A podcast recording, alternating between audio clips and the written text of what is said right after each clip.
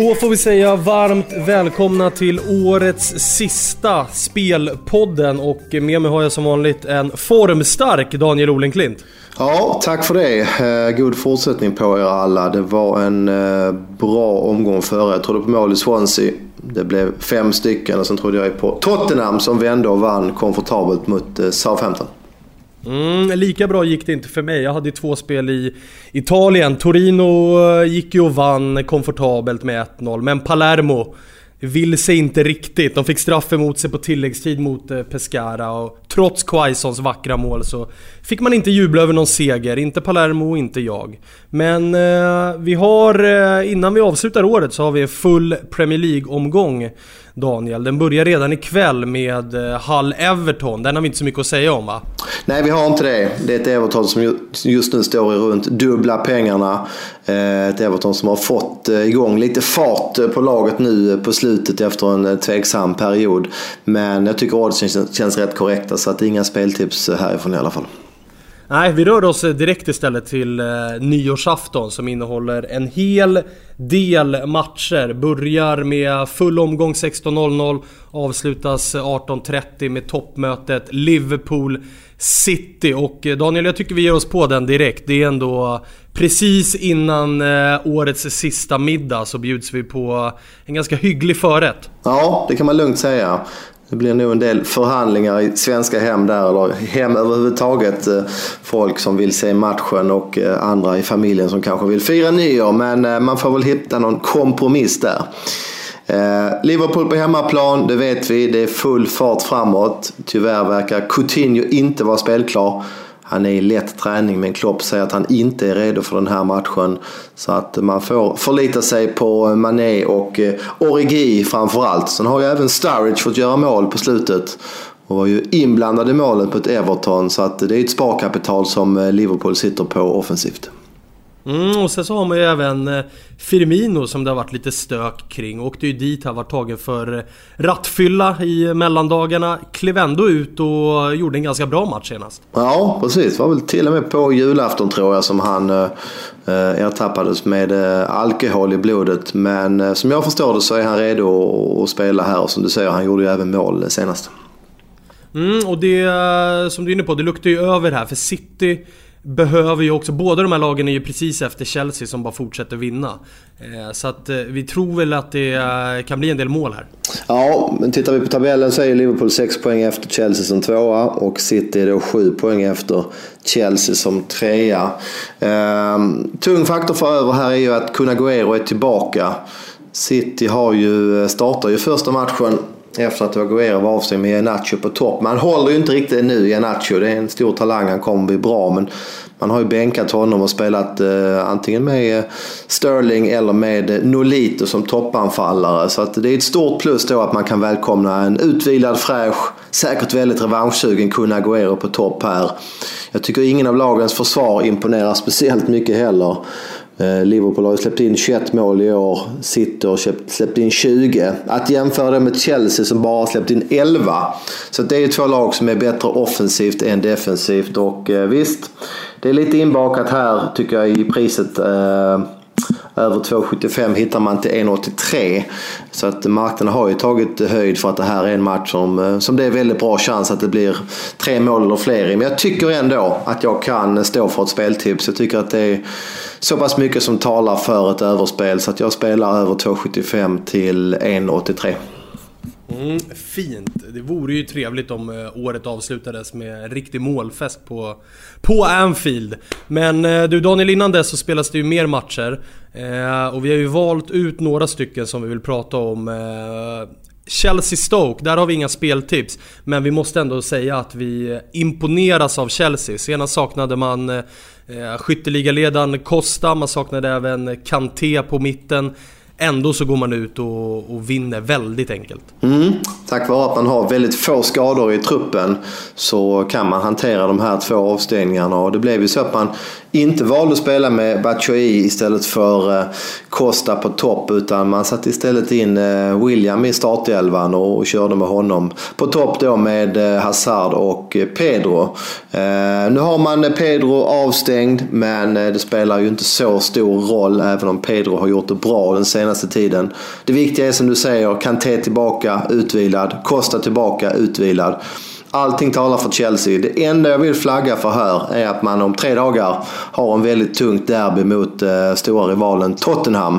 Så att eh, det kan ju vara en sån match där Chelsea gör 1-0 eller 2-0 kanske och sen försöker man slå på takten i andra halvlek för att spara krafterna inför den där tunga, viktiga matchen mot eh, Tottenham. Mm. Eh, känns ju också som att det är eh, en sån taktik Conte har framför sig. Han är ju slug eh, Conte. Men vi släpper Chelsea, vi rör oss vidare till mötet eh, mellan Southampton och West Bromwich. För där vet jag att du har speltips. Ja men det stämmer. Helgens andra speltips. Och jag tror på West Bromwich plus 0,75. Det kan man spela just nu till 1,93. Det har gått ner lite grann, men jag tycker fortfarande det finns värde kvar. Det var ju så att eh, West Brom eh, fick ju två dagar extra vila här jämfört med Southampton som fick en tuff match mot eh, Tottenham så sent som i onsdags kväll. Man fick dessutom en eh, avstängning på Redmond som ju orsakade straffen i andra halvlek. Och eh, ja, det är ett tungt avbräck. Austin är ju redan långtidsskadad så att eh, med även Redmond borta så är ju Southamptons anfall försvagat. Och West Brom, ja som vanligt, de gjorde en bra insats borta mot Arsenal försvarsmässigt. Dröjde väl till, var det 88 minuten, 87-88 innan Giroud kunde få hål på West Brom. För några veckor sedan var man nära att spela 0-0 borta mot Chelsea också. Så att, eh, ja, jag tror att ett West Brom med bättre vilodagar mot ett Southampton utan då Redmond som är avstängd så har man bra chans att klara, eh, få med sig en poäng här helt enkelt. Så att plus 0,75 till 1,93 det, det hugger jag utan tvekan. Ja, det förstår jag. Även om formen, tittar man på formtabellen så är det ju, så har ju West Bromwich eh, tre förluster på fyra senaste. Alla de tre är ju just mot eh, United, Chelsea Arsenal och i alla de matcherna så har West Bromwich faktiskt varit eh, väldigt bra och imponerat. Så att det är ju en formtabell som ljuger om inte annat. Ja, så är det ju. Haft väldigt tuffa motståndare som du säger och höll eh, Chelsea stången i 80 minuter och Arsenal då i runt 88 minuter. Eh, United-matchen blev ju speciell i och med att United gjorde 1-0 redan i början och då då tvingades ju West Bromwich upp lite grann i banan. Ehm, det blev ju lite fel där med, med Zlatans 1-0 mål direkt i, starten. Så den matchen bortser jag lite grann från. Utan vi, eh, vi räknar med ett välorganiserat West Brom här som eh, säkert kan hålla Southampton stången. Det tror jag definitivt. Mm. Eh, innan vi rör oss vidare till eh andra sidan eh, årsskiftet så vill jag bara att vi stannar till lite på just Manchester United. De spelar ju hemma mot eh, Middlesbrough och jag tror eh, att vi får se ett United som återigen bara imponerat. Det, det känns som att de verkligen har fått igång det här maskineriet.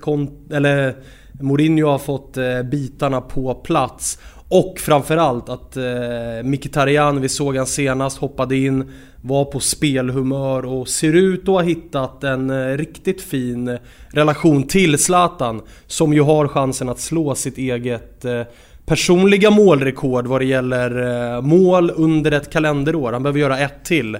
Så har han gjort 51 kassar den här säsongen. Så jag tror vi kommer få se ett motiverat United som bara går ut och kör över Middlesbrough. Mm, ja, intressant att ta upp det där målrekordet. De, eh, Zlatan brukar ju vara rätt bra på på att motivera sig inför sådana saker. Så det kan definitivt vara en faktor att han eh, kommer att jaga på lite extra för att göra mål. Och sen har United också en fördel här att man har ju en bredare trupp än Middlesbrough. Det är täta matcher nu men eh, United kan ju byta en två, tre, fyra spelare utan att det märks i en startuppställning. Och som du säger, Mkhitaryan hoppade in senast. Han såg väldigt fräsch ut så att uh, han är säkert redo att starta här. Och, ja, I stort sett allting talar för United. Jag gillar väl allt utom oddset. Det är nere i 1,25 rak seger men uh, ja, det ser också väldigt, väldigt bra ut för United här. Mm. Eh, nyårsdagen då, där har vi Watford, Tottenham, Arsenal, Crystal Palace.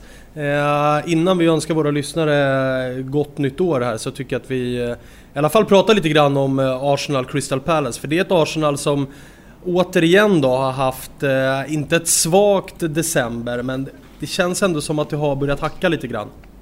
Ja, det var ju den där veckan där man eh, både lottades mot Bayern München i Champions League och fick stryk av både Everton och av Man City trots att man ledde båda matcherna som ju verkligen var smolk i, i bägaren för eh, den gode Wenger. Eh, nu fick man slita, vann trots allt välförtjänt mot West Brom men det dröjde till slutminuterna. Ehm, Crystal Palace där ser ju, på pappret är ju Palace ett, eh, ett rätt så skapligt lag men fungerade ju inte under Pardew under säsongen. Och, eh, vi vet att Big Sam eh, kommer att ta i med hårdhandskarna här. Han var väldigt eh, förbannad, arg att de inte vann mot Watford borta. Fick ju med sig en poäng där, men han tyckte att de skulle vara förtjänta att få alla tre. Så att eh, man ska nog jag tycker att den här matchen kommer lite... Eh, det är inte kul att möta Crystal Palace i det här läget för, för Arsenal i alla fall. Med tanke på att Big Sam håller på och få ordning på det här laget. Så att eh, det är återigen en, en match jag tror Arsenal får slita. Plus dock att eh, Delaney är avstängd för eh, Palace. Eh, duktig back. Mm. Vi avstår spel i Arsenal Crystal Palace helt enkelt. Ja, vi gör det. Arsenal är runt 3.33 och det rör jag dem inte till med tanke på att Palace då är lite på uppgång med ny tränare. Nej. Det var väl det vi hade den här sista omgången för året va? Ja men så är det. Vi summerar väl det hela. Jag hoppas och tror på mål mellan Liverpool och City. Spelar där över 2,75 till 1,83.